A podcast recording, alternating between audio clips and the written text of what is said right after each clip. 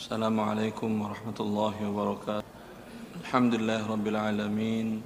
حمدا كثيرا طيبا مباركا فيه كما يحب ربنا ويرضاه. أشهد أن لا إله إلا الله وحده لا شريك له. وأشهد أن محمدا عبده ورسوله. أرسله بين يدي الساعة بشيرا ونذيرا. وداعيا إلى الله بإذنه وسراجا منيرا اللهم صل وسلم وبارك وأنعم على هذا النبي الكريم نبينا محمد وآله وصحبه أجمعين وبعد إخواني وأخواتي في الله para jemaah dan para pengurus DKM Masjid Fathahillah yang dimuliakan oleh Allah Azza wa Jalla kita akan membahas adab-adab para ulama di dalam berjuang. Dari beberapa referensi yang saya baca dan saya dengar ada satu kesimpulan penting.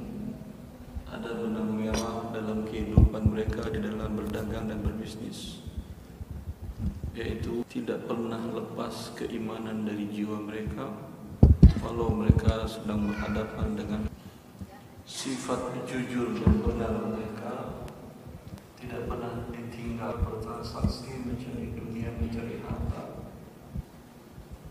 Maka perintah Allah yang mengatakan ya ayyuhalladzina amanu taqullaha wa kunu ma'as sadiqin. Agar kita bersama dengan orang-orang yang jujur ini berarti kita harus jujur tidak berbohong dalam setiap tindakan kita karena ini mutlak. Kita diajarkan jujur dalam sholat. Kita yang tahu. Mungkin tadi buang angin. Orang nggak ada yang tahu nggak ada yang kecium sama orang. Ketika masuk waktu sholat kita tahu bahwa sudah batal. Kita diuji kejujuran kita dengan Allah oleh Allah Azza wa Jalla Orang yang tidak jujur akan gampang dia langsung masuk masjid dan Allahu Akbar. Tapi orang yang jujur tidak mungkin walaupun sholat sudah dimulai.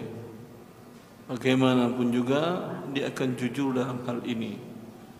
Sifat jujur ini tercermin dalam kehidupan para sahabat Ridwanullah alaihi dalam berdagang baik mereka menjual maupun mereka membeli karena mereka meyakini bahwa aktivitas mencari nafkah, mencari harta, mendapatkan barang dan atau mendapatkan uang itu bagian daripada untuk taat kepada Allah Azza wa Jal bukan tujuan utama. Maka bila Allah melarang mereka akan pasti menghentikannya. Bila Allah membolehkan, mereka akan bersemangat mencarinya. Adalah Umar bin Khattab. Athar ini diriwayatkan oleh Al-Imam An-Nawawi dalam kitabnya Al-Majmu' Syarhul Muhadzab dengan sanadnya bahwa terjadi jual beli budak antara Utsman bin Affan dengan Umar bin Khattab radhiyallahu taala dengan harga 800 dinar. Kemudian setelah budak beberapa hari dipakai oleh Utsman bin Affan sebagai pembeli, uang sudah dibayar. Ketika budak beberapa saat beberapa hari telah dipakai, maka kemudian Utsman komplain kepada Umar dengan mengatakan, "Wahai Umar, ini budak yang kau jual adalah budak yang cacat. Ini buktinya ada cacat di bagian tubuhnya. Kalau dengan cacat seperti ini, itu harganya bukan 800. Turun 200. Lalu kata Umar bin Khattab radhiyallahu "Tidak. Aku tidak mungkin menjual yang cacat dan aku mendiamkan cacatnya." Ya. Lalu Utsman dua-duanya tidak mungkin akan berbohong. Bagaimana menyelesaikan kasus ini? Dalam hadis Rasulullah wal yaminu ala man ankar. Sekarang betul cacat. Siapa yang mengingkari Umar mengatakan waktu saya jual tidak cacat dan tidak mungkin kalau cacat akan saya diamkan pasti saya jelaskan kepada anda. Tetapi sekarang buktinya ada. Berarti mengingkari adalah Umar. Dalam hadis Nabi dalam kasus seperti ini maka disuruh bersumpah si yang mengingkari dalam hal ini adalah penjual yaitu Umar bin Khattab. Kata Umar bin Khattab, Aku tidak mau bersumpah atas nama Allah hanya untuk 200 dinar. 200 dinar banyak. 4,25 gram kali 2 berapa gram? 80 gram? 800 gram? Banyak lah ya. Banyak itu. Karena harganya 800 dinar, 200 dinar selesai. Maka kata Umar, aku tidak mau bersumpah, bukan aku meyakini bahwa aku berbohong tapi aku tidak mau menggunakan nama Allah untuk menghalalkan jual beli. Karena kalau Umar bersumpah Uthman harus terima. Konsekuensinya apa setelah itu antara Umar dengan Allah? Dan ini berat ini dinamakan dengan yaminul ghamus. Andai tanpa dikesadari oleh Umar ternyata budak itu memang cacat sebelum dijual maka Allah memberikan sanksinya tunai di dunia. Karena dia menghalalkan nama Allah untuk menipu. Itu kan artinya maling pakai bismillah pakai nama Allah untuk merampas hak manusia maka Umar mengatakan saya tidak akan mungkin berani hanya untuk demi 200 dinar kata Umar ini 800 dinar ambil dan sini budak Lalu kemudian Umar menjualkan kembali budak tadi. Apa yang terjadi? Alhamdulillah budak terjual dengan harga seribu dinar dengan cacat yang dijelaskan oleh Umar. Kata Umar, ini budak cacat. Yang mau beli silahkan. Dan terjual dengan harga seribu.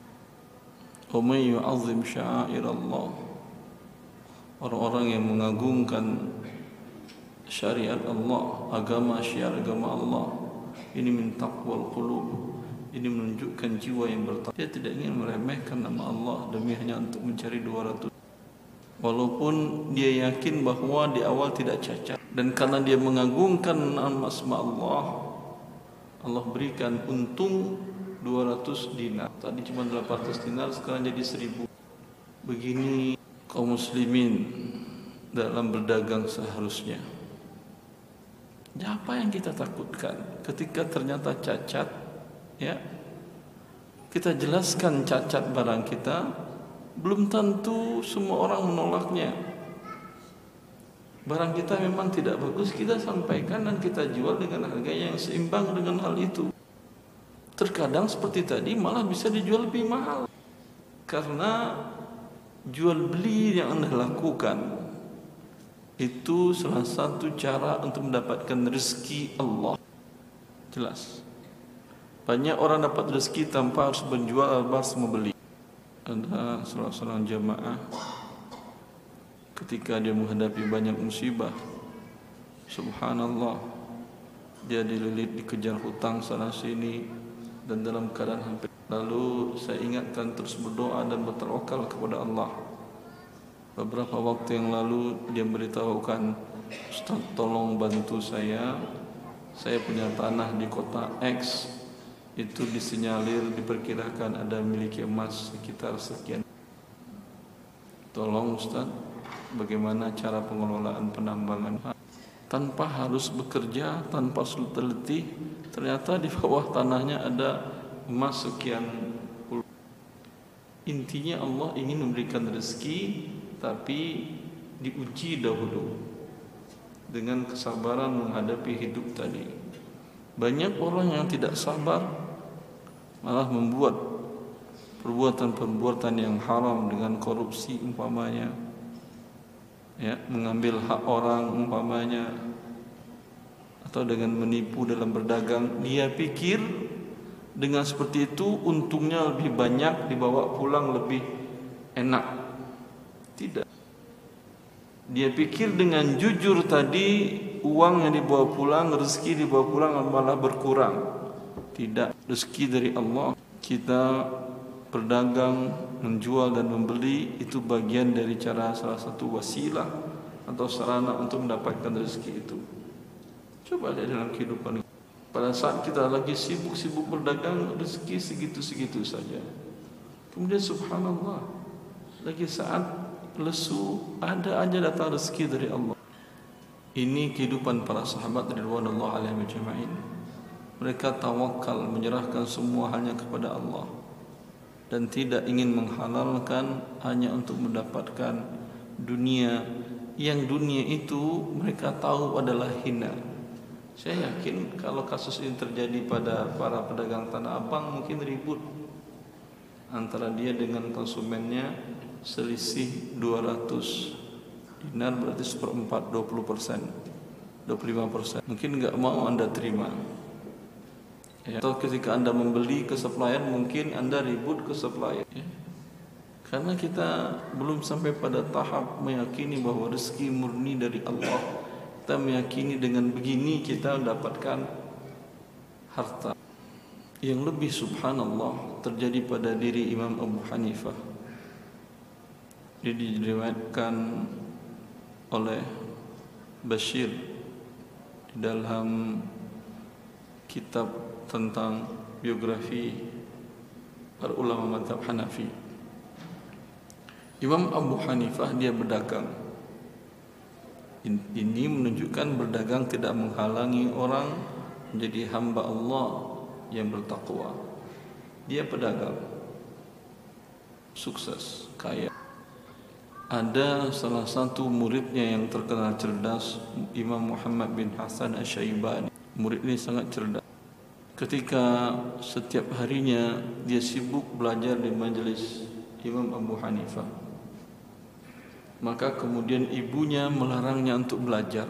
Nak, Muhammad, kalau engkau berdagang mencari rezeki, ya, engkau akan bisa menafkahi ibumu dan adik-adikmu dan keluarga besarmu. Kalau engkau datang ke majelis ilmu, siapa yang menafkahi kita? Hari pertama tidak masuk, hari kedua tidak masuk, ketiga tidak masuk. Kemudian Imam Abu Hanifah menanyakan kepada murid-muridnya yang lain mana Muhammad dan Hasan Syaibani mereka mencari tahu mereka sampaikan kepada Imam Abu Hanifah lalu Abu Hanifah datang ke rumahnya mengatakan kepada ibu Muhammad ibu berapa kebutuhan anda per hari sebutkan sekian dirham. Saya yang akan bayar hidup anda sekeluarga dan biarkan Muhammad datang ke majlisku. Biar, biar siswa tapi bukan untuk siswanya. Malah keluarganya ditanggung. Ini biar keluarga bukan biar siswanya saja. Biar siswa tambah keluarga. Yang diberikan oleh Imam Abu Hanifah. Di antara perdagangannya ini diriwayatkan oleh Bashir salah seorang ulama biografi dalam mazhab Abu Hanifah Abu Hanifah pernah menitipkan barang dagangan kain baju. Kain. Kain dahulu sangat mahal karena dia ditenun. Satu-satu benang ditenun ditenun. Mahal harganya. Satu lembar kain untuk baju gamis atas sampai bawah itu bisa berharga seribu dinar. Seribu dinar 4,25 gram 200 juta mahal lah pokoknya atau dua pokoknya mahal maka kemudian dia titipkan kepada salah seorang muridnya yang membawa perdagangan dari Irak ke Mesir. Dia dagang ke Mesir. Dititipkan oleh Abu Hanifah tolong bawa dagangkan ke sana. Dan Abu Hanifah mengatakan yang lain alhamdulillah setahu saya bagus. Tapi ada yang satu lembar kain ya. Ini ada cacatnya. Nih lihat. Oh iya. Ya. Tawarkan berapa mereka mau ya. Menurutmu cocok harganya yang cacatnya segitu jual. Dia bawa ada 100 potong kain. Kali seribu berarti 100 ribu dinar. Kemudian sampai di Mesir selama berapa bulan? Dua bulan tiga bulan muridnya tadi berdagang dan terjual baju milik gurunya tadi, kain milik gurunya tadi semuanya terjual. Dan muridnya seketika sampai di di Irak, di Baghdad menyerahkan uang hasil penjualan dan keuntungannya diserahkan kepada gurunya. Ketika diterima oleh Imam Abu Hanifah, bagaimana dengan satu lembar kain? Ingat beliau, lembar kain yang rusak itu, apakah engkau jelaskan kepada pembeli atau kata muridnya ini lupa saya wahai imam. Engkau lupa. Dan saya tidak tahu uang yang mana yang pembelian penjualan dari barang yang rusak itu. Berdiri dia setelah dia terima uang tadi semuanya seratus ribu lebih tadi dia bagi-bagikan ke fakir miskin seluruh karena dia khawatir dengan memakan yang haram. Harusnya dijelaskan oleh para ahli fikih. Harusnya ini beliau dalam rangka kewaraan, takut kepada Allah. Dalam kondisi normal, ini palingnya harus dipotong cuman harga satu kain. Ada 100, pamannya terjual 100 ribu. Yang seribunya yang disedekahkan. Kalau mau disedekahkan, iya atau tidak? Tapi beliau khawatir itu uangnya entah yang mana. Kalau anda tiru Abu Hanifah bagus. Tapi saya yakin gak ada yang berani orang tanah abang seperti itu. Semua hasil penjualannya disedekahkan ke fakir miskin. Minimal seperti yang tadi anda lakukan. Itu barang cacat yang terjual dengan harga bagus, ya selisihnya itu sedekahkan ke fakir itu dalam keadaan kondisi tidak bisa diketahui. Kalau bisa diketahui umpamanya per item barang yang terjual udah uangnya itu aja yang disedekahkan ke fakir.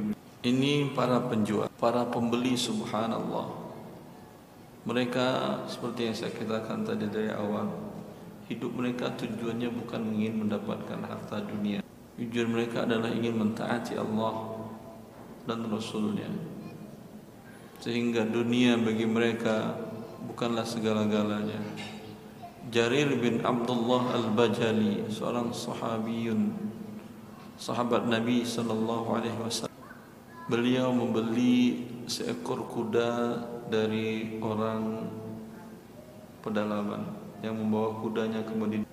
Setelah test drive, cobanya dan dilihat satu persatu dikendarainya dia tanyakan kepada penjualnya ini engkau jual berapa? Kata dia saya jual dengan harga 2000 dinar. 2000 dinar.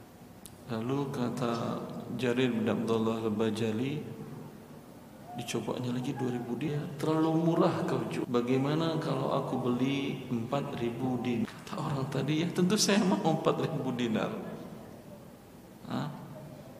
Lalu dicoba lagi ini nggak pantas 4000 Ini pantasnya 8 6000 Boleh saya beli 6000 dinar?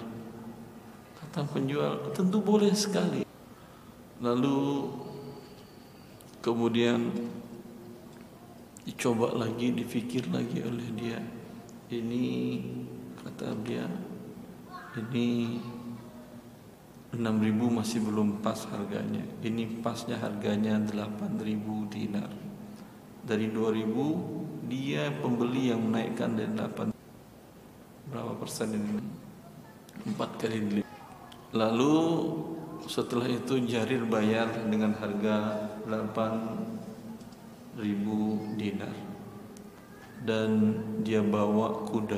Lalu kata si penjual tadi, Abika junun kata dia Jangan-jangan kau lagi tidak sehat dan lagi gila Kata beliau Kata si pembeli Jarir bin Abdullah al-Bajali Kata dia Laisa bi junun Aku tidak gila Tapi aku mendengar Rasulullah Sallallahu alaihi wasallam bersabda La yu'minu ahadukum Hatta yuhibba li akhi Ma yuhibbu li nafsihi tidak sempurna iman salah seorang kalian sampai dia mencintai sesuatu untuk saudaranya seperti apa yang dia cintai untuk dirinya. Kalau aku menjualnya tak mungkin aku jual dengan 2000 dan aku tidak ingin juga mendapatkan barang dengan harga murah sedangkan saudaraku tertipu. Kalau kita terapkan dalam kehidupan orang lagi sedang BU ya Anda katakan kesempatan untuk ya. Naikkan sedikit ya akhi semampunya Anda sehingga Anda mendapat dua mendapat barang bagus dengan harga yang murah. Selain itu mendapatkan keimanan sempurna. Cap dari Rasulullah sallallahu alaihi wasallam iman Anda jadi sempurna karena Anda tidak mencintai karena Anda mencintai sesuatu untuk diri Anda sama dengan saudara Anda. Tentu ini sikap para kaum muslimin al-awail membawa din ini ke mana-mana dengan keimanan yang penuh kepada Allah Azza wa Jalla. Ya. Dan kita tahu Islam sampai ke negara kita dibawa oleh para prajurit kekhilafahan atau dibawa oleh para pedagang. Prajurit perang masuk ke Indonesia. Para pedagang. Bagaimana sekarang kalau anda para pedagang masuk ke negara-negara kafir dan menyatakan anda sebagai muslim? Mungkin tidak ada yang mau masuk Islam di sana. Ini barangnya jelek dibilang bagus Ini harganya murah dimahalkan sekali dengan angka yang tinggi. Ya, Kenapa nenek moyang kita mau mewaru agama Islam? Karena mereka melihat dari naluri manusia ini pasti sebuah kebenaran. Ada saya dengar kisah dari salah seorang teman yang kuliah di Eropa. Dia muslim punya iman yang sama dia naik kendaraan umum naik bus. Kemarin lupa bayar. Kemudian di hari esoknya dia cari busnya sampai muter-muter tanya ke mana-mana. Bertemu dengan kondekturnya tersebut dan dibayarnya. Lalu kata si kondektur, uang cuma segini, kau muter-muter untuk mencari bus saya, kata dia. Kata dia, aku tidak agama aku tidak membolehkan kau makan sesuatu dengan cara yang tidak diredoi oleh pihak transaksi. Kata dia, apa agamamu? Islam.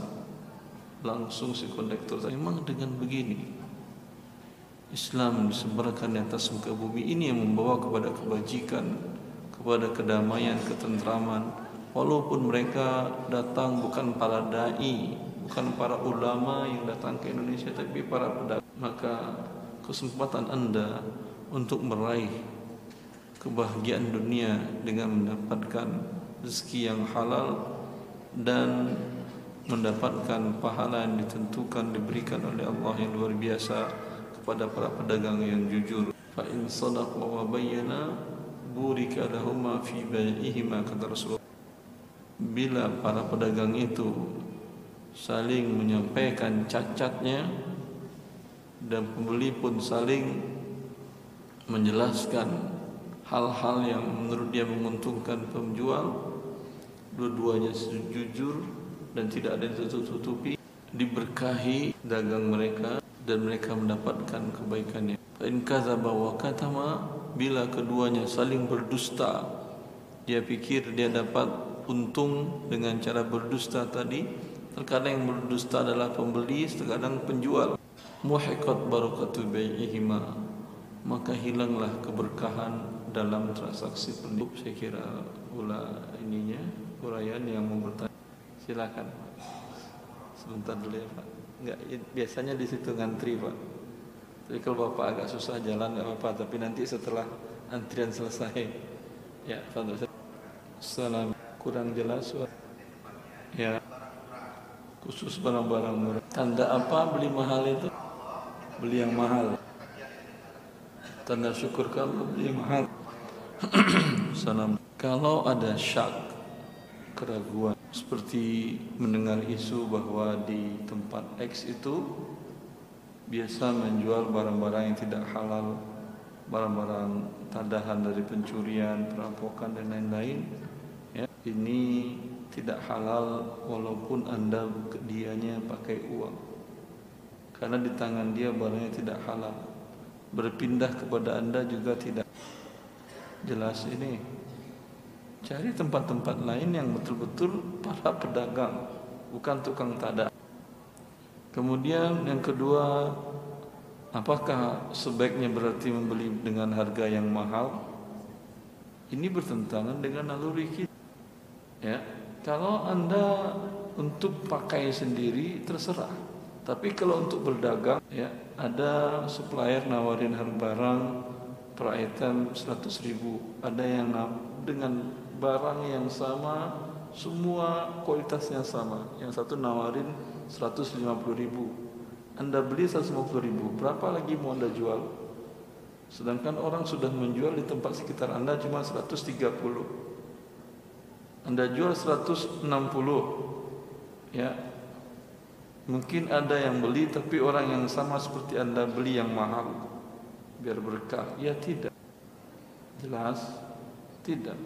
Memang secara naluriahnya. Halal Anda membeli ya dengan syarat seperti tadi. Jujur si penjualnya dan Anda juga pembeli adalah orang yang kalau lebih mahal dari harga pasar berapa boleh menjual? Lebih mahal yaitu sepertiga dari harga umum. Umpamanya di toko fulan eh, barang ini baju ini kainnya merek ini itu per itemnya 100 ribu. Toko fulan 103 toko fulan ada 97 ada yang ini masih boleh anda jual 110 tapi kalau Anda jual 130 harus Anda sampaikan kepada calon pembeli. Katakan kepada dia, saya ingin berkah, modal saya 120. Ya, makanya saya jual 150. Tapi kalau mau yang kalian mau murah, di situ 100 ribu, di situ 110, di situ 97. Kalau seperti ini Anda berdagang boleh, tapi kira-kira masih ada yang lain belanja. Penting jujur. Kan tidak. Itu seperti saya katakan tadi, kalau kita ingin seperti itu secara pribadi, silahkan. Tapi mengatakan ini yang terbaik dalam hidup tidak ada satu dalil pun yang menyatakan demikian. Dan tabiat manusia ingin dapat untung. Boleh dapat untung tapi dikawal oleh koridor syariat seperti yang tadi. Harus kurang jelas, kurang jelas, enggak kedengaran dipanggil satpam antum ke polisi ini namanya ujaran kebencian masa saya jual di sebelah barang curian ya antum lihat saja menurut anda tidak terlalu pantas ya udah jangan beli di sana. Ada syak ya udah. Tapi menuduh dia jangan. Kecuali anda melihat dia kemarin ke rumah tetangga anda ngambil baju ngambil ini ah sekarang taruhnya tokonya. Itu baru boleh anda bilang seperti itu. Ada saksi tapi kalau satu saksi pun tidak boleh dalam ilmu syariat. Harus dua minimal. Kalau seperti itu malah anda yang akan di bermasalah di mahkamah. Nanya. Halus katanya tapi menyakit. Ya hukum asalnya di dalam akhir buku harta haram di bab terakhir ini saya jelaskan. Hukum asalnya seperti saya katakan tadi yang namanya kaum muslimin mereka adalah orang yang adil dan terpercaya.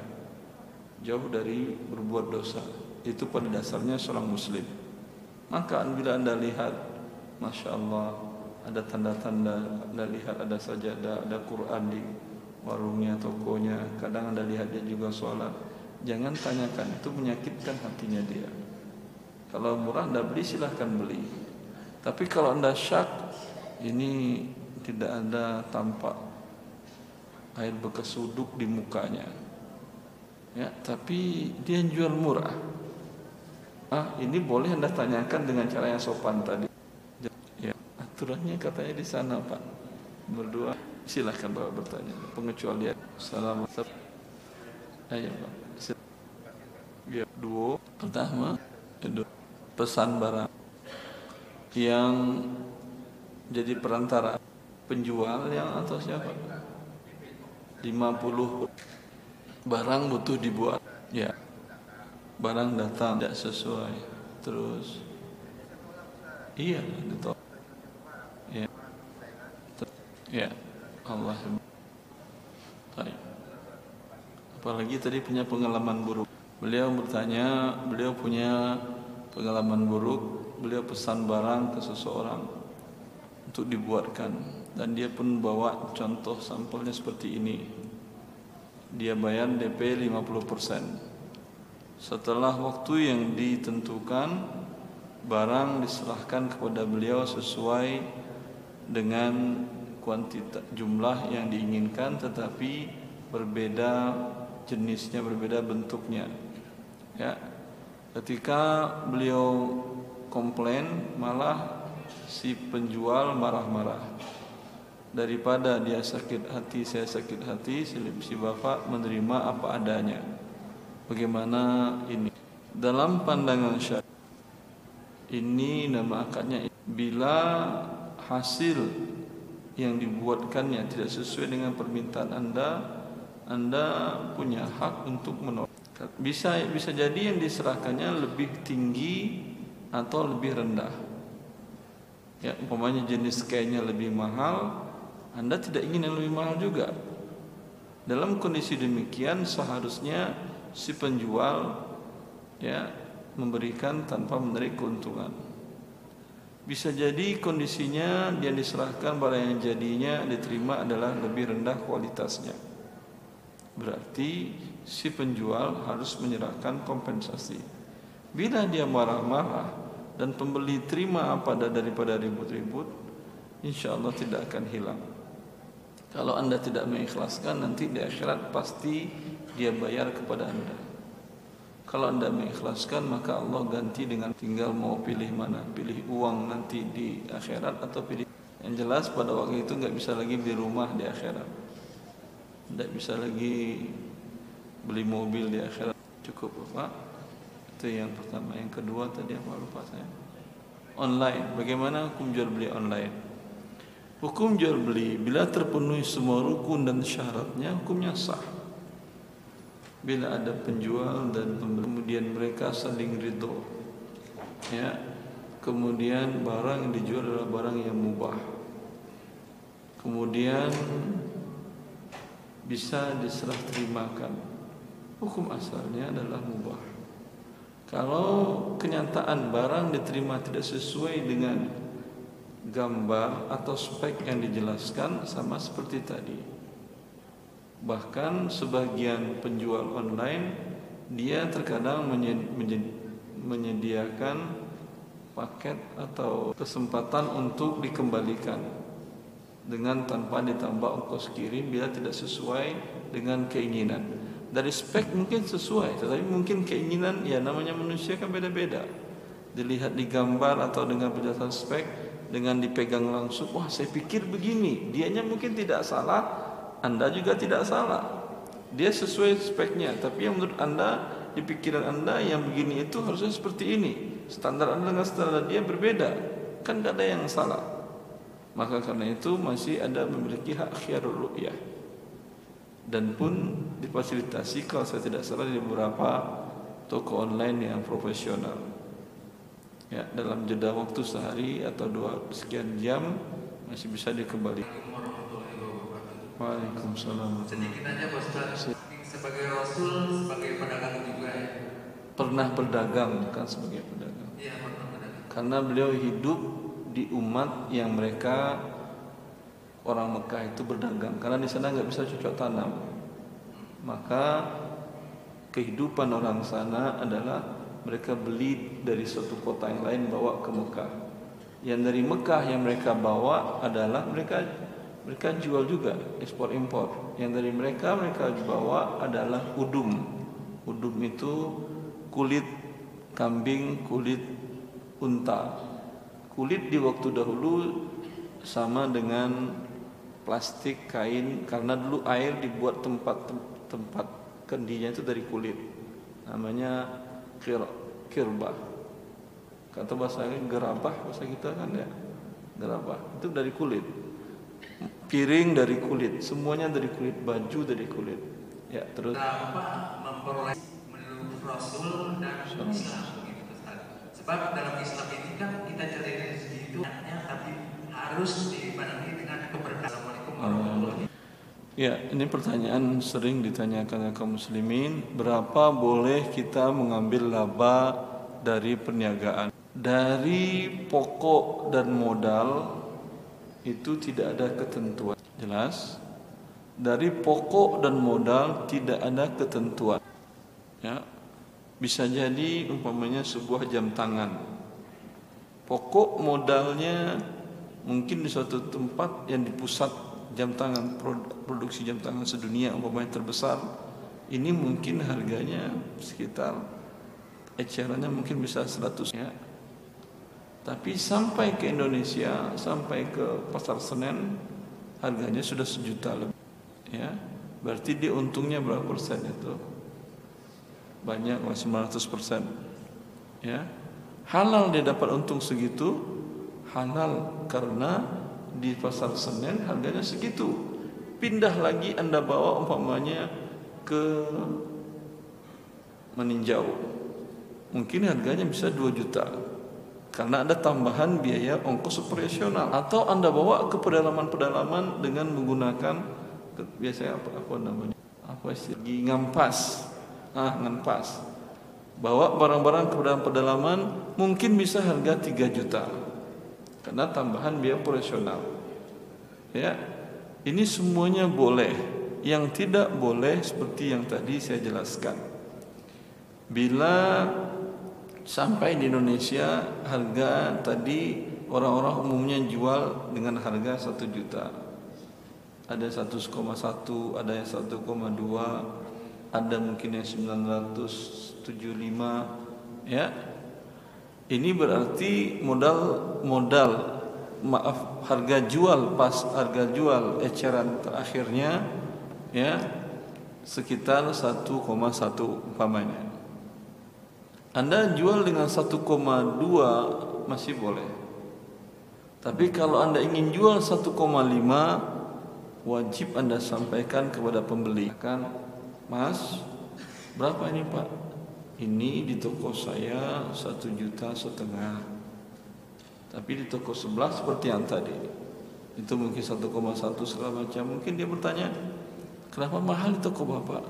Ya saya ingin harta yang halal asal anda redho ya mungkin dia mau beli mungkin tidak seperti yang tadi Umar tadi setelah dijelaskannya cacatnya malah harganya lebih tinggi ya jangan khawatir Jelas ini Bapak?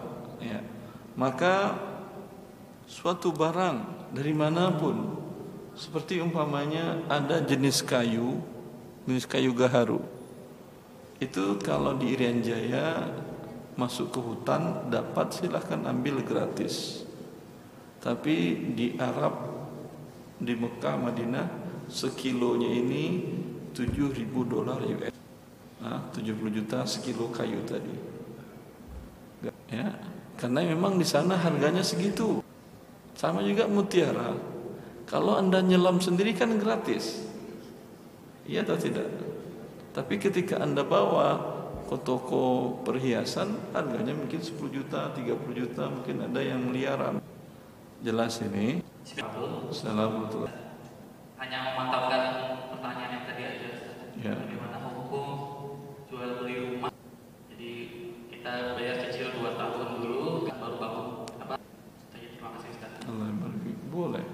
Dengan syarat terlambat cicilan ada denda atau tidak kalau nggak ada denda kalau ada dulu gitu. boleh. Nggak boleh. Itu kalau terlambat diberikan sanksi dalam bentuk denda. Perharinya 0, sekian dikali angsuran. Ini ada unsur ribanya tidak? Assalamualaikum warahmatullahi wabarakatuh. Mau bertanya bagaimana hukumnya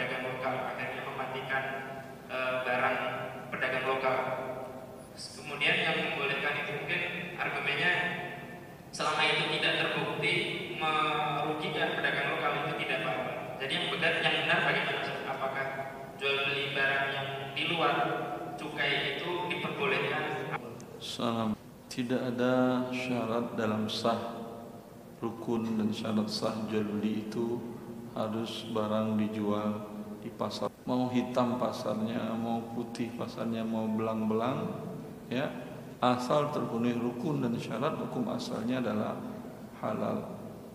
Adapun penambahan kalau di black market tadi tidak ada cukainya, ya cukai itu bagi yang bagi kita yang dikena yang harus membayar ya apa boleh buat? Kita terzalimi daripada kita tidak bisa menjual barang di Indonesia kecuali harus bayar cukai ya bayar. Tapi nanti berdampak kepada si pembeli sehingga pembeli mendapatkan harga tinggi jadinya. Oleh karena itu Islam mengharamkan ini karena ini membuat harga barang yang ada di negeri cukai itu menjadi tinggi semua. Satu contoh, dahulu sebelum Saudi ada cukai, ada pajak, itu barang-barang Indonesia kalau anda mau beli murah jangan di Indonesia beli di kain sarung gajah duduk berapa di sini? 100 di atas 100 ribu kan ya di sana cuma 25 real dikali 3.570 sudah untung mereka itu. Sudah termasuk biaya pengiriman sudah untung juga pedagang sini jual dan sudah bayar tempat sewa segala macam di sana. Karena negara mereka tidak menerapkan. Mobil Kijang Innova kan made in Indonesia. Di sana mulai harganya dari 60 ribu real. Kalau punya uang 100 ribu anda kembali 40 ribu lagi tapi jangan rupiah. Bayar walaupun dikali 3.500 masih murah masih di bawah 200 juta. Di Indonesia dapat tidak ada. Yang bekas pun tidak ada. Maka hukum asalnya dalam Islam ini terlarang karena menyebabkan harga menjadi tinggi. Adapun orang yang membeli dan yang menjual sah tidak berdosa. Tapi kalau berurusan dengan pemerintah jelas karena dalam pandangan Islam ini tidak dibolehkan. Rasulullah Sallallahu Alaihi Wasallam yang pertama ada cukai itu ketika pemerintahan Khalifah Umar bin Khattab radhiyallahu taala an. Beliau menerapkan bagi pedagang yang jualan di kota Madinah itu ditarik 10% PPN. PPH atau PPN atau apa Pokok nambah 10% para penjual bayar mereka 10% tapi khusus para pedagang kafir yang masuk ke negara Islam. Yang orang Islam tidak bayar tidak ada pajak-pajakan. Kenapa Umar menerapkan ini? Karena setiap pedagang muslim yang berdagang ke negara kafir itu mereka tarik 10% paham? Maka Umar nggak membiarkan. Enak aja ketika mereka dagang di kita tidak baik kita tarik. Ketika orang muslim dagang ke mereka mereka tarik. Jelas? Itu dinamakan dengan usyur 10% sekarang kan juga 10% itu peninggalan jahiliyah. Jelas? Dan seandainya pun tidak ternyata tidak terbukti berarti tidak apa-apa saja menghidupkan pedagang lokal bukan dengan menaikkan. Ha? stop impor hidup dengan lokal hidup produsen lokal. Salam Pak RT Bapak Anda RT itu suruh narik pajak. Sebentar. RT narik pajak maksudnya apa? Nggak paham. Itu bukan pajak. Itu ada imbalannya. Itu bagus anda lakukan. Karena kalau nggak gitu mau dibayar pakai apa oleh RT para petugas yang kerja tadi. Itu ada imbalannya, ada jasanya. Anda bilang ini bukan pajak Anda yang salah paham. Kalau pajak tadi itu pedagang dari luar masuk ke negaranya dikenakan 10% atas dasar apa? Terus Masya Allah bagus ini Ini fee marketing namanya Ini boleh uang untuk narikin Ya hak anda Karena menggunakan waktu dan tenaga kan Boleh dan ini bukan narik pajak, saya ulangi, ini bukan narik pajak. Karena ada imbalannya. Ini ada dari kertas. Ustaz, bagaimana cara kredit mobil supaya tidak riba dengan cara leasing atau pinjam dari bank? Mohon penjelasannya. ada salah satu bank syariah mau mereka membuat akad sesuai dengan syariah yang anda inginkan metode scam syariah yang anda inginkan yaitu datang anda ke mereka katakan saya ingin umpamanya mobil bank call umpamanya call atau ini mereknya ini segala macam baru. Silahkan anda beli dulu dua setelah anda beli anda terima dua truk tadi saya beli dengan anda bayar DP 30% sisanya saya cicil anda tentu dapat keuntungan karena tidak tunai ambil untung uangnya 30% ya tapi tidak ada denda keterlambatan. Ada salah satu bank syariah yang mau dengan skema salah orang itu menjual rugi karena BU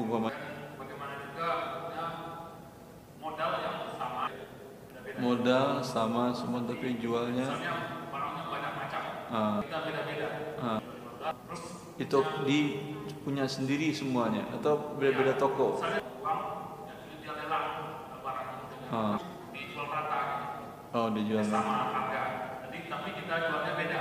Ah. ada going gimana juga sih berjual dan dan kerjasama. Pertama seperti yang tadi. Bolehkah menjual membeli barang orang BU dengan harga jauh di bawah harga pasar? Kalau pertanyaan bolehnya boleh. Maka jangan pikir panjang bila ada BU ya ambil secepatnya dan niatkan Anda membantu orang ini Kok membantu sudah harga murah? Dia kan rela jual dengan harga murah. Kalau Anda berpikir panjang, tentu akan lama terpenuhi kebutuhannya. Ya atau tidak? Kalau Anda langsung beli, selain Anda dapat barang harga murah, dapat juga pahala membantu kebutuhan orang cepat terpenuhi.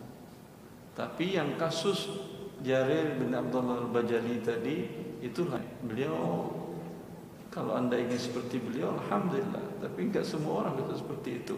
Sama juga dengan kasus salah seorang sahabat Rasulullah mengatakan bahwa orang sebelum anda Ada yang setiap hasil panennya sepertiga Bawa pulang sepertiga dan sepertiga Untuk modal usaha selanjutnya Untuk modal perkebunan kurma tadi. Sehingga Allah menurunkan hujan hanya untuk kebunnya saya. Ketika hujan turun dari jalan di bukit yang jauh seseorang lewat di sana dan dia ikutin. Karena suara langit itu mengatakan aski zar'a fulan. Wahai hujan airi kebun si fulan sebutkan namanya di langit maka orang ini lihat hujan turun di atas bukit dan dia telusuri, telusuri, telusuri jauh. Akhirnya ada satu kebun dan berhenti itu akhir di kebun itu, kebun kurma tadi. Lalu dia temui pemiliknya, dia tanyakan nama anda siapa, dia jawab si fulan. Sama dengan suara langit tadi. Lalu dia tanyakan, demi Allah aku mendengar nama disebutkan di suara langit. Apa yang panen sepertiga fakir miskin sepertiga saya buat untuk ke rumah sepertiganya untuk biaya modal. Tapi apakah seperti itu? Tentu tidak. Yang diwajib kita keluarkan cuma dua setengah persen, jadi kan 33 persen kan ya? Tidak cuma dua setengah persen yang diminta dimintakan oleh Allah. Jelas. Tapi kalau ingin seperti yang tadi ya silahkan.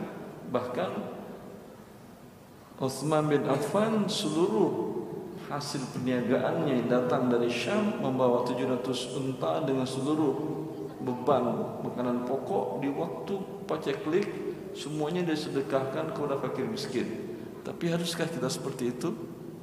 Tidak, sama juga sebagian sahabat, sebagian orang-orang soleh, ya sholat malamnya bisa 3, 4, 5 jam. Haruskah anda seperti itu? Kalau bisa, alhamdulillah.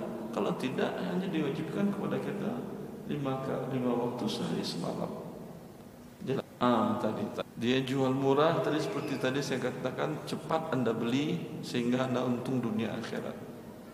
Kemudian yang Anda beli tadi dengan secara uh, gelondongan tadi dengan harga yang sama, tapi kemudian Anda pilih-pilih ya ada yang harganya bisa dijual lebih tinggi dari yang Anda beli seharusnya. Ah, kerjasama. Kerjasama ini babnya panjang, tapi nggak ada masalah. Kasus Anda bagaimana? Anda butuh modal, tambahan modal, atau bagaimana? Bisa juga tanpa bisa juga tanpa modal. Maksud Anda ini apa? Maksudnya bagaimana bisa? Nah, satu cari barang, beli berarti bukan. Satu beli barang Anda jualkan. Nah, keuntungan dibagi sesuai kesepakatan. Kerugian? Apa yang sama? Anda kan store modal enggak. Anda store uang. Pertama masing-masing store uang dulu. Nah,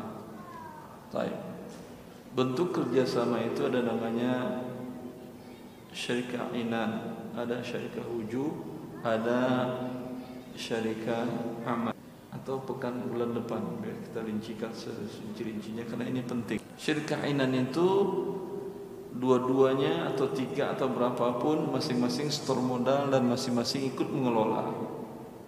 Kalau dalam kasus Anda tadi si A ngasih uang sekian, si B ngasih uang sekian, maka ini modal yang mereka store. Kerugian harus berdasarkan porsi modal yang di store. Anda umumnya store 1 miliar. Saudara tadi store modal 3 miliar. Berarti saudara ini modal 4 miliar ya 66 persen eh, 4 miliar, 1 miliar 75 persen saudara nanggung kerugian anda 25 persen begitu kan ya ya dari modal 4 miliar di akhir tahun ternyata tinggal 2,7 miliar rugi berarti kan ya maka modal masing-masing jangan katakan uang anda masih ada satu miliar di sana tidak turun turun 25% sebesar modal Anda. 25% dari 1 miliar berarti tinggal 750 juta. Dia pun turun modalnya, turun modalnya sebanyak 70% porsi. Keuntungan boleh dengan kesepakatan. Ya. Umpamanya kerja Anda lebih banyak karena Anda yang bagian penjualan, beliau hanya bagian pembelian. Bagian pembelian mungkin tidak terlalu repot seperti penjualan mungkin. Ya. Sehingga umpamanya walaupun modal 7525 tapi kata dia karena kau yang lebih banyak kerja nanti keuntungan 50 50. Ini boleh jelas. Kalau yang Anda tidak store uang, maka Anda tidak boleh membayar ketika rugi. Karena modal Anda hanya kerja. Paham ini? Saudaranya yang pergi beli dengan uangnya.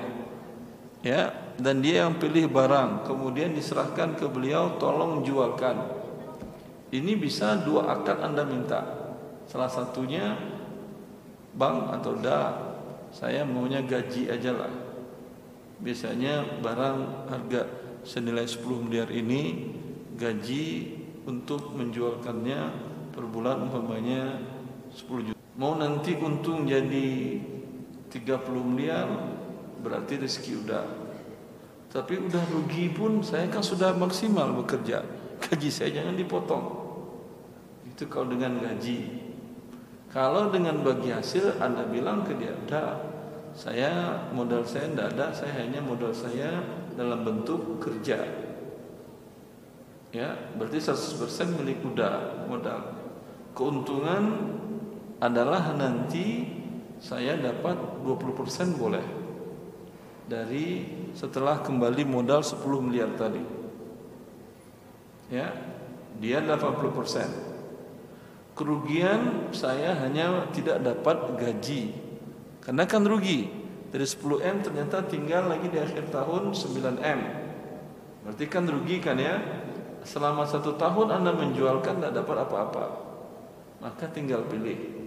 Tapi kalau untung umpamanya untung 10M, Anda dapat 2M. Dua-duanya halal. Kalau Anda ingin pemberani bisa dapat besar, tapi bisa juga tidak dapat apa-apa pulang. Tapi kalau penakut ya ambillah yang kecil tapi dapat yakin dapat 10 juta per bulan lumayan 120 juta. Tadi dapat 2 M di 120 juta tapi aman. Tinggal pilih yang mana buat nanti ingatkan sudah pernah kita bahas tentang syirka. Ulang lagi nanti insya Yang lain masih ada. Assalamualaikum. Berlisensi. Enggak, yang yang punya anda saja. Merek orang saya enggak mau jelaskan karena sering ribut. Punya saya anda apa? Anda punya usaha sendiri. Kalau franchise-nya adalah untuk perusahaan yang terkenal, itu lisensi itu imbalan oleh kalau imbalan royalti boleh, tapi kan dia pakai bawa, bawa merek dagang. Umpamanya nama tokonya X, barangnya X, terus terus beli dari dia, standarnya ini. Orang sudah tahu merek dagangnya ini adalah jaminan mutu, sehingga orang nggak perlu mikir lagi seperti yang tadi dia hanya barang curian atau bukan ini. Orang sudah tahu seperti ini barangnya adalah bagus. Itu boleh. Beda dengan yang anda tanyakan di awal tadi yang bikin ribut. Wakal yang mana? Beli rumah, lalu anda dikasih uang dilarang bank membeli info yang salah yang anda terima OJK sudah mengeluarkan aturan 2017 Januari tanggal 14 Januari tahun 2017 bahwa bank boleh membeli dan menjual barang. Dan dalam fatwa DSN pun itu akan merubah itu jual beli bukan ngasih uang kepada nasabah untuk pergi membeli. Di Tanah Abang ada nggak kasus seperti itu? Saya mau beli baju ke toko Pak Kamil umpamanya seribu item. Ya kata dia Ustaz ini uang Ustaz pergi beli ke toko si fulan. Ya nanti Ustaz bayar ke saya. Pernah ada seperti itu Tanah Abang? Pernah ada? Tidak pernah ada. Yang namanya penjual itu ngasih barang bukan ngasih uang. Mau bikin aturan seperti apa pun juga yang pedagang itu dia jual barang bukan ngasih uang suruh beli sendiri. Ya. Sehingga dampaknya apa? Karena diterima nasabah adalah uang dan dibayar adalah uang dan ada kelebihan selisih maka hukumnya adalah riba. Tapi kalau yang dibawa oleh pedagang yang dikasih pedagang adalah barang dibayar dengan berlebih itu laba dan halal walaupun modal awalnya tidak sebesar. Tapi kalau uang dengan uang tidak boleh berlaba. Cukup saya kira atau terakhir. Assalamualaikum. Kenapa? Anda halal terima duit, tapi prospek dagang Anda ke depan akan bermasalah. Ya atau tidak? Dia akan beritahukan ke orang-orang lapak si fulan, website si fulan, jangan belanja di sana. Saya belanja nggak pas nggak bisa dikembaliin. Karena umumnya orang yang jual di online itu sangat mudah dikembalikan seperti saya katakan tadi bahkan diberikan resi bukti kalau mau kembalikan ini sudah ada tinggal antar ke sebuah ekspedisi gratis. Nanti dikirim barang yang yang anda inginkan yang ingin anda tukar. Jelas? Secara syar'inya hak anda untuk tidak. Tapi secara bisnisnya anda rugi ya atau tidak? Seperti yang saya katakan ada namanya khiyar ada akad khiyar opsi ketika sudah dibeli tidak bisa dikembalikan. Tapi ada satu toko di Arab Saudi itu toko baju fashion dan paling ramai. Lebih ramai daripada toko sayur daripada pasar sayur. Apa trik jual belinya? Barang yang sudah dibeli bisa dikembalikan selagi barcode-nya masih ada. Tapi tidak dikembalikan uang, dikembalikan barang, pilih barang yang lain yang senilai dengan itu. Kalau Anda pilih barang yang lebih mahal, tinggal bayar sesi harga. Anda pilih barang di bawah itu, uang hilang. Dia bisa exchange, refund tidak. Bisa tukar barang tapi kembali uang tidak bisa. Kepuasan atau tidak bagi pembeli ini? Makanya orang ngantri subhanallah. Apalagi orang yang ingin tampil modis kan gampang. Beli satu dengan syarat tidak ada bau minyak wangi dan tidak ada bau sabun dan masih ada barcode. Taruh barcode pakai. Nikahan. Pekan depan ada si fulan mau nikah temannya. Datang ke toko lagi exchange. Pakai lagi baru taruh barcode tapi tetap seperti tadi dia laris dan untungnya besar. Karena tidak ada orang yang pakai barang yang sama dan perputaran barangnya cepat. Dua minggu anda beli tidak akan anda temukan barang dengan jenis yang sama lagi. Perputarannya cepat. Itu trik dalam berdagang. Semakin luas anda semakin baik anda orang semakin senang. Semakin anda saklak seperti tadi Memang secara hukum anda benar. Jelas. Tapi secara bisnisnya anda kalah dengan orang yang lain Ya atau tidak? Terakhir? Masya Allah terakhirnya panjang di ketemu abang Ada apa? Ada kebatannya Jo? Dua lagi? Anda dari awal setuju? Kalau setuju ya halal bagi dia. Dia berarti Iya. Nggak masalah. Bentuk seperti ini pernah kalau tidak salah. Saya jelaskan. Ini kantau kan ya kantau syariah kan ada. Kantau syariah itu pertama seperti tadi. Anda katakan ke toko tadi Pak kalau saya bawa pedagang ya belanja ke anda kasih saya fee 20% dari harga anda jual. Bisa. Atau memang si punya tokonya mengatakan kau langsung jualkan boleh mau kau bawa pun boleh nanti bayar setelah orang itu bayar boleh juga ya dari saya 100 ribu terserah berapa kau jual. Mau kau jual 120 130 40 silahkan. Dua-duanya boleh. Yang penting ada kesepakatan dari awal. Apa? Sudah izin ke dia atau belum? Boleh dibawa barang tanpa dibayar? Enggak. Ya kan berarti nggak boleh bawa barang tanpa dibayar. Ini bukan yang syariah tadi. Yang syariah tadi kan saya bilang mau dibawa bawa silakan. Berarti antara orang ini dengan pemilik barang terjalin kepercayaan tingkat tinggi. Pamannya karena dia sering tahu orangnya amanah, silakan bawa. Ya, tapi kalau harus bayar karena baru masuk sebagai tukang kantau, orang kan belum kenal. Track record Anda kan belum tercatat. Sehingga dia mengatakan mohon maaf di saya belum kenal saya nggak bisa ngasih adik barang. Kalau mau bawa silahkan bayar dulu. Kalau seperti itu tidak boleh anda jualkan sebelum anda beli dan anda terima barangnya. Iya berarti berarti ketika anda menjual sudah anda beli atau belum? Belum. Kalau belum anda beli kan belum anda miliki berarti. Iya atau tidak dan Rasulullah mengatakan la tabi' ma laysa indak. Hakim bin Hizam beliau pedagang besar di kota Mekah. Lalu dia bertanya, "Ya Rasulullah, jelaskan mana yang halal, mana yang haram dalam perniagaanku." Kata Rasulullah, "La tabi' ma laysa indak." Jangan kau jual barang sebelum kau miliki. Bagaimana miliki barang dengan akad dan diterima? Maka saya katakan tadi datang ke toko tadi dulu, ya kalau anda katakan ini estimasi harga sekian tapi nanti saya pastikan lagi. Dia bilang ya saya setuju tapi ini belum mengikat ya. Itu caranya. Apa arti belum mengikat? Artinya kalau kamu tidak jadi tidak masalah atau saya tidak jadi jual pun tidak ada masalah. Sip kata dia. Anda pergi ke toko tadi anda ambil barang bayar nanti pak atau sore atau besok. Karena dia ada percaya bawa. Ya itu baru boleh Iya, yang satu itu halal, yang sisanya haram.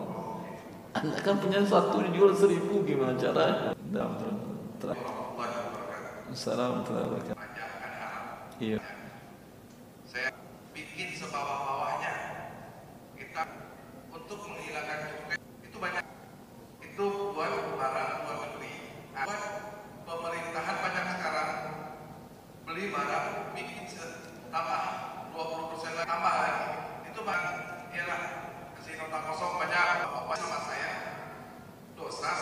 Kalau buat menghilangkan cukai sama nah, jadi dia kalau udah lebih dari satu juta misalnya dia kena pajak. Kejadian banyak kayak gitu. Di tanah abang kejadian mungkin teman-teman semua banyak. Itu aja Ustaz.